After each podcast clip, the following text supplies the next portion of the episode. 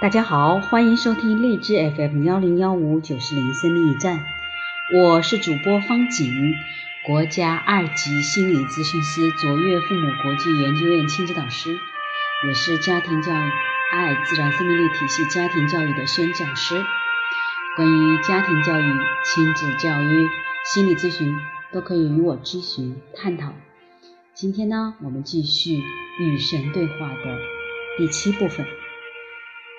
嗯，关于这整体的阅读完后，我们会有一个千聊直播间，专门来讲述嗯这个与神对话的条理框架和感悟。欢迎你到时收听，也欢迎你就此发表你自己的意见和看法，在后面后台留言。好，谢谢各位。那我们今天继续与神对话。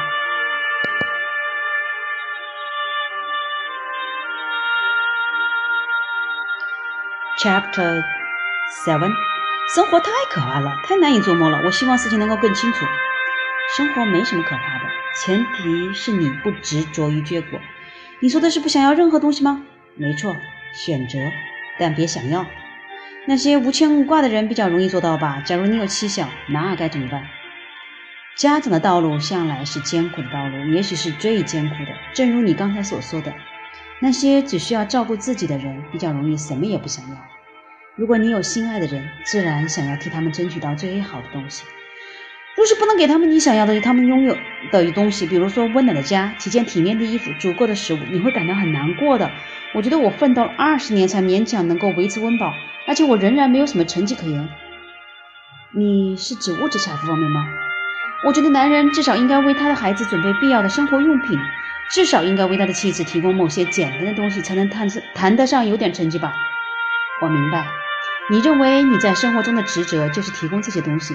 你觉得这就是你的生活目标吗？我好像没有这个意识，但并非我的生活目标。但至少我觉得，如果在完成目标之余还能得到这样的结果，那当然最好了。好吧，那让我们回到原来的话题。你认为你的生活有什么目标呢？问得好！这么多年来，关于这个问题，我曾有许多答案。那你现在的答案是什么？我觉得我现在对这个问题有两个答案：我想要看到的答案和我现在看到的答案。你想要看的答案是什么？我想要看到我的灵魂在生活中进化。我想要看到我在生活中表达和经验我最爱的品格。那种品格是富有同情心和耐心，乐于施舍和助人。那种品格是聪慧、宽容以及爱。听起来你你一直都在看这本书吗？是的，它是本美丽的书，讲了许许多多的道理。但我正在想办法把书中的道理付诸实践。关于你的问题，我现在看到答案是。我在生活中每天都必须为了生存奔忙劳动，这样啊？你认为这两者相互排斥吗？这么说吧，你认为理论的答案排斥了生存的答案吗？实际上，我想要的不仅仅是生存。这些年来，我不断的在温饱线上挣扎。我发现我现在仍然如此，但我想要这种艰难困苦的日子走到尽头。现在我连三餐都无法解决。我想要的不仅仅是生存，我想要发达。你说的发达是什么样子呢？就是拥有足够多的钱，不用担心吃了上顿没下顿，不用来累死累活只为了交房租或者付电话费。说句心里话，我也不愿意显得如此俗气。但我们正在讨论的是现实的生活，而非你这本书通篇勾勒出来的虚无缥缈、灵异浪漫的生活画面。你的语气有点愤怒，对吧？与其说愤怒，倒不如是沮丧。我投身这场灵性游戏已经超过二十年，你看看我现在的下场。我与福利院只隔着一份薪水，而现在我刚失去工作，看来又要没有收入了。我真的厌倦了这种艰苦的日子。我四十九岁了，我希望我的生活有些保障，这样我才能有更多的时间致力于神的事物、灵魂的进化之类的，那才是我真正想做的事情。可是我的生活却不允许我那么做。你刚才说的话很有意思，我想许多人看了肯定会心有戚戚。下面我将会逐句来回应你的话，这样我就能详细的分析你的答案。你。投身这场灵性游戏的时间并没有超过二十年，你只是刚刚摸到一点门道而已。顺便提醒你，这不是要打你屁股，只是陈述事实而已。我愿意勉强承认，这二十年来你一直看着他，挑逗他，偶尔试探他，但我并没有感觉到你对对这场游戏有真心的，你最真心的投入，直到最近。我们要清楚的是，投身这场灵性游戏意味着将你的整副精神、整个身体、整个灵魂。奉献给依照神的形象和模样创造自我的过程，这是东方的神秘主义者曾经写到的自我实现的过程，这是西方的神学所致力研究的救赎的过程。这是每天每时每刻都根据最高意识而行动，它是不断的选择和再选择，它是持续的创造，有意识的创造，有目的的创造。这是对我们讨论过的创造工具的使用，而且是清醒的，带着神圣目的的去使用。这才是玩这场灵性游戏。现在说说看，你玩这场游戏多久了？看来我还没开始玩。别从一个极端走到另一个极端，别对你自己那么苛责。你向来有致力于这个过程，而且你关注的心血真的比你自己认为的要多。但你这么做的时间不到二十年，离二十年还差得远。然而你参与其中多久，实际上并不重要。你现在参与了吗？知我才是唯一重要的。让我们继续来看你刚才说的话。你让我看看你现在的下场。你形容自己离福利院只有一步之遥。我望向你，看到的是完全不同的景象。我看到的这个人离豪门巨富只有一步之遥。你说你与凄凉只隔着一份薪水，我看到你与涅槃只隔着一份薪水。当然，这很大程度上取决于你把什么当做薪水，以及你为了什么而工作。如果你的生活目标是获得你所谓的保障，那么我能明白和理解你为什么与福利院只隔着一份薪水。然而，这种境况也能够得到改善，因为有了我支付的薪水之后。所有好的东西都会来找你，包括在物质世界感到有保障的经验。我支付的薪水，你为我工作而得到的报酬，包含的远远不止灵性的安适，物质的安适也将会是你你的所有。然而，这一切最讽刺之处在于，只要你惊艳到我的报酬所提供的灵性暗示，你将会发现你自己再也不愿意物质的暗示操心，甚至你的家人的物质暗示也将不再让你操心。因为只要你的意识上升到神的层次，你将会明白，你无需为其他人类的灵魂负责。你亦将明白，尽管想要每个灵魂都安适的生活是值得称赞的愿望，但每个灵魂必须选择，也正在选择他自己在此刻的命运。很明显，故意虐待或者摧残他人并非最高尚的行为。很明显，忽略那些神隐的。你使得他们依赖你的人的需要也同样是不妥的。你的职责是让他们学会独立，尽可能迅速、彻底地教会他们如何在没有你的情况下生活。因为只要他们需要你才能活下去，你对他们的宠爱便是假的。唯有当他们意识到你是多余的时候，你对他们的宠爱才是真的。同样的，神最美好的时刻是你们意识到你们不需要神的那一刻。我知道，我知道。这与你受到受到所有教育截然相反。然而，你的老师告诉你的是一个愤怒的神、嫉妒的神、需要被需要的神，那根本就不是神，而是被当作神的神经质替代品。真正的大师并非拥有最多学生的人，而是创造出最多大师的人。真正的领袖并非拥有最多拥趸的人，而是创造出最多领袖的人。真正的国王并非拥有最多臣民的人。而是使最多人成为王的人。真正的教师并非拥有最多知识的人，而是使最多其他人拥有知识的人。真正的神并非拥有最多仆人的人，仆人的神，而是成为最多人的仆人，从而令所有人都成为神的神。因为这是神的目标和光荣。他的臣民不再是臣民，所有人都认识到神并非遥不可及的对象。而是必将到达的境界。我希望你能理解这个道理。你的命运必定是快乐的，你无法不被拯救。除了不认识这个道理，没有别的地狱。所以，身为父母、配偶、被爱之人的你，别让你的爱成为粘合的胶水，而是让它成为磁铁。先是相互吸引，然后反过来相互拒斥，以免那些被吸引的人开始认为他们必须粘着你才能活下去。没有什么比这离真相更远，没有什么比这对别人的伤害更大。让你的爱把你爱的人推进世界，让他们去完满的经验他们的身份。这么做，你才是真正爱过的人。这是艰苦的旅途，这条家长的道路。沿途有许多的干扰，许多的世俗顾虑。苦行者不受所有这些影响，他们得到别人赠送的干粮和水。还有可供躺下的休息的破席，他能够每时每刻的都致力于祈祷、冥想和探索神圣的领域。在这样的情况下，看到神圣多么容易啊！这样的任务未免也太简单了。但给苦行者一个配偶和几个孩子试试看，要是能够在凌晨三点需要换尿片的婴儿身上看到神圣，要是能够在每月一日需要付费的账单上看到神圣，要是能够在配偶的绝症中，在失业下岗的时候，在孩子发烧中，在父母的病痛中辨认出神的手，那才算是真正的神圣。我理解你的疲倦，我知道你厌倦了苦日子，然而我告诉你吧。你若跟随我，苦日子就会消失。生活在你的神的空间里，所有的世界都将变成神的恩宠。我现在丢掉工作，没钱没房租，孩子需要看牙医，而且投身那个虚无的哲学空间，似乎根本不是解决这些问题的方法。你叫我怎么能进入神的空间呢？当你最需要我的时候，请别抛弃我。现在你受到的是最大的考验，现在的你得到的是最好的机会，也就是你去证明这本书所写一切的机会。请别说出“请别抛弃我”的时候，口气像我们刚才提起那位可怜而神经质的神。但我不是，你可以抛弃我，随你的便，我无所谓，而且那也不会改变我们的关系。我说这句话只是为了回答你的问题。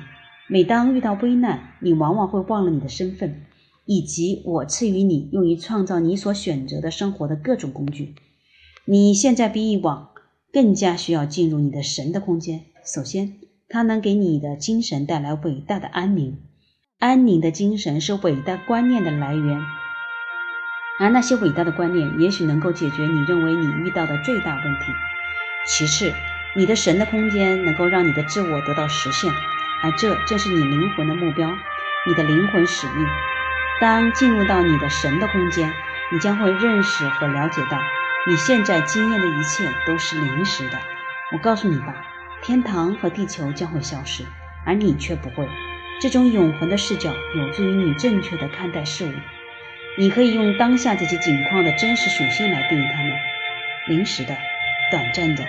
接着，你可以把它们当作用来创造当下经验的工具，因为它们本来就是临时的、短暂的工具。你认为你是谁呢？当你经验到所谓的丢失工作时，你认为你是谁呢？也许更贴切的问题是。你认为我谁啊？你觉得这个问题大的我无法解决吗？摆脱这种困境是我无法实现的奇迹吗？你也许认为，即使拥有我赐予你的那么多工具，这个问题对你来说依然大的无法处理。但我能理解。但你真的觉得它对我来说太大了吗？我从理智上认识到，这对神而言不算什么太大的任务。但从感情上，我觉得我说不准。我并不说不准的，并非是你是否能够处理它，而是你是否愿意。我明白。所以这是信仰问题。是的，你不质疑我的能力，你只是怀疑我的欲望。你知道吗？我仍然受到这种神学的影响。他说：“也许这里某处有为我准备的教训。我仍然不知道我是否有资格去拥有解决方法。也许我活该遇到这样的问题。也许这属于我的神学不停地告诉我的那些考验。所以我担心这个问题也许得不到解决。我担心这正是你要我在这里与之纠缠的问题。”或许现在正是重温我与你互动方式的好时机，因为你认为问题出在我的欲望上，而我又告诉你，有问题的是你的欲望。你想要你得到的东西，就是你想要你得到的东西，不多一分，不少一毫。我才不会坐在这里，逐一聆听你的要求，然后判断是否要把某样东西赐给你呢？我的规律是因和果的规律，而非到时再看看的规律。你选择的东西，你通通能够得到，甚至在你要求之前，我就已经把它给你。你相信吗？我不信。对不起，我见过太多的祈祷得不到回应。无需道歉，只要永远忠于真实，你的真实经验就好了。我理解你的观点，我尊重他，我并不介意。那就好，因为我从不相信我想要什么都能得到。我的生活从来未曾正视那一点。实际上，我很少得到我想要的东西。每当得到，我就觉得我自己走了狗屎运。你选择的词汇很有趣，看来你是有选择的。在你的生活中，你既可以走狗屎运，也可以走红运。我倒是希望你走红运，但是当然啦，我永远不会干涉你的决定。我告诉你吧，你总是得到你创造出来的东西，而且你总是不停地创造着。我并不评判你创造的东西，我只会给你力量，让你去创造更多、更多、更多、更多。如果你不喜欢你刚刚创造的东西，那就重新选择。作为神，我的职责是永远赐予你这样的机会。现在你既然跟我说你总是得不到你想要的东西，可是我在这里告诉你，你总是得到你召唤的东西。你的生活总是你关于他的思维，包括你认为你很少得到你选择的东西，这个明显具有创造力的思维的结果。就当前的情况来说吧，你把你自己当做你丢失工作这种境况你的受害者。然而真相是你不再选择那份工作。你每天早晨不再满怀期待的起床，而是在恐惧中起床。你在工作中不再感到快乐，而是感到怨恨。你甚至开始幻想从事别的工作。你以为这些毫无意义吗？你误解了你的力量。我告诉你吧，你的生活始于你的生活目标。那么你现在目标是什么呢？你打算证实你那个理论，证明生活确实很少把你选择的东西带给你吗？或者你的打算是展现你的真实的身份和我的身份？我感到懊恼、痛苦和难堪。这对你有用吗？当你听到真话的时候，为什么不直接承认它，并向它靠拢就好呢？没有必要指责你自己，只要注意你向来选择的是什么，并重新选择就可以了。但我为什么总是如此盲目的选择否定性的东西，然后又为此而打屁股呢？你还能怎么样啊？你自婴儿期开始就被告知你是坏的，你接受了你天生有罪的说法，感到负疚是一种习得的反应。在你尚未能够做任何事情之前，你便被告知你必须为你做的事情感到愧疚。你接受的教育让你为你天生不完美而感到羞耻。人们说你来到这个世界时是不完美的，这种所谓的不完美状态就是你们的宗教人士斗胆称为原罪的东西。它确实是原罪。但并非你的原罪，这是世界犯在你身上的第一种罪。这个世界对神一无所知，因为他既然以为神愿意能够创造出不完美的东西，有些宗教以这个误解为核心，建立起整套神学。这套神学的真正本质就是误解，因为我设想的一切，我赐予生命的一切都是完美的，是依照我的形象和模样制造出来的完美完美的镜像。然而，为了这种认为神有报复性的观念能够自圆其说，各种宗教需要创造出某些令我愤怒的东西。如此一来，那些毕生循规蹈矩的人也莫名其妙地需要被救赎。如果他们本身不需要被救赎，那么他们需要从被那从那种他们自己杜撰出来的不完美中救出来。所以，这些宗教说的，你最好为这一切做些事情，而且要快。否则，你将会直接下地狱。最终，这也许无法让一个行为怪异、睚眦必报、怒气冲冲的神满意，但他确实给了那些行为怪异、睚眦必报、怒气冲冲的宗教以生命。那些宗教因而得以薪火相传，权力也因而继续集中在少数人手里，而非通过许多的人的手得到经验。关于你自己和你的力量，你理所当然的不断选择较差的思维、较小的观念和最低微的概念。关于我和我的力量，你就更不用说了，这是你受到的教育。我的神呐，我该怎样破除这些教育对我的影响呢？问得好，而且恰好问对人了。你可以通过阅读和反复阅读这本书来破除这些教育，重复的阅读它，直到你理解每段每个段落，直到你熟悉每个字词。当你能够向别人引用它的段落，当你能够在最黑暗的时候想起来的文句，你就能够破除这些教育。可是我还有许多问题想问你，还有许多事情想了解。没错，刚开始的时候你列出了许多问题，我们再回头去看看。好的，这本书真的是需要反复阅读，它的文法后面有很多，嗯，想到的就推算的等等，甚至。没有固定的、很明确的唯一的标准答案，这不是一个绝对的世界，这是一个相对的世界。好，欢迎大家继续收听后面的阅读，我们下回见了。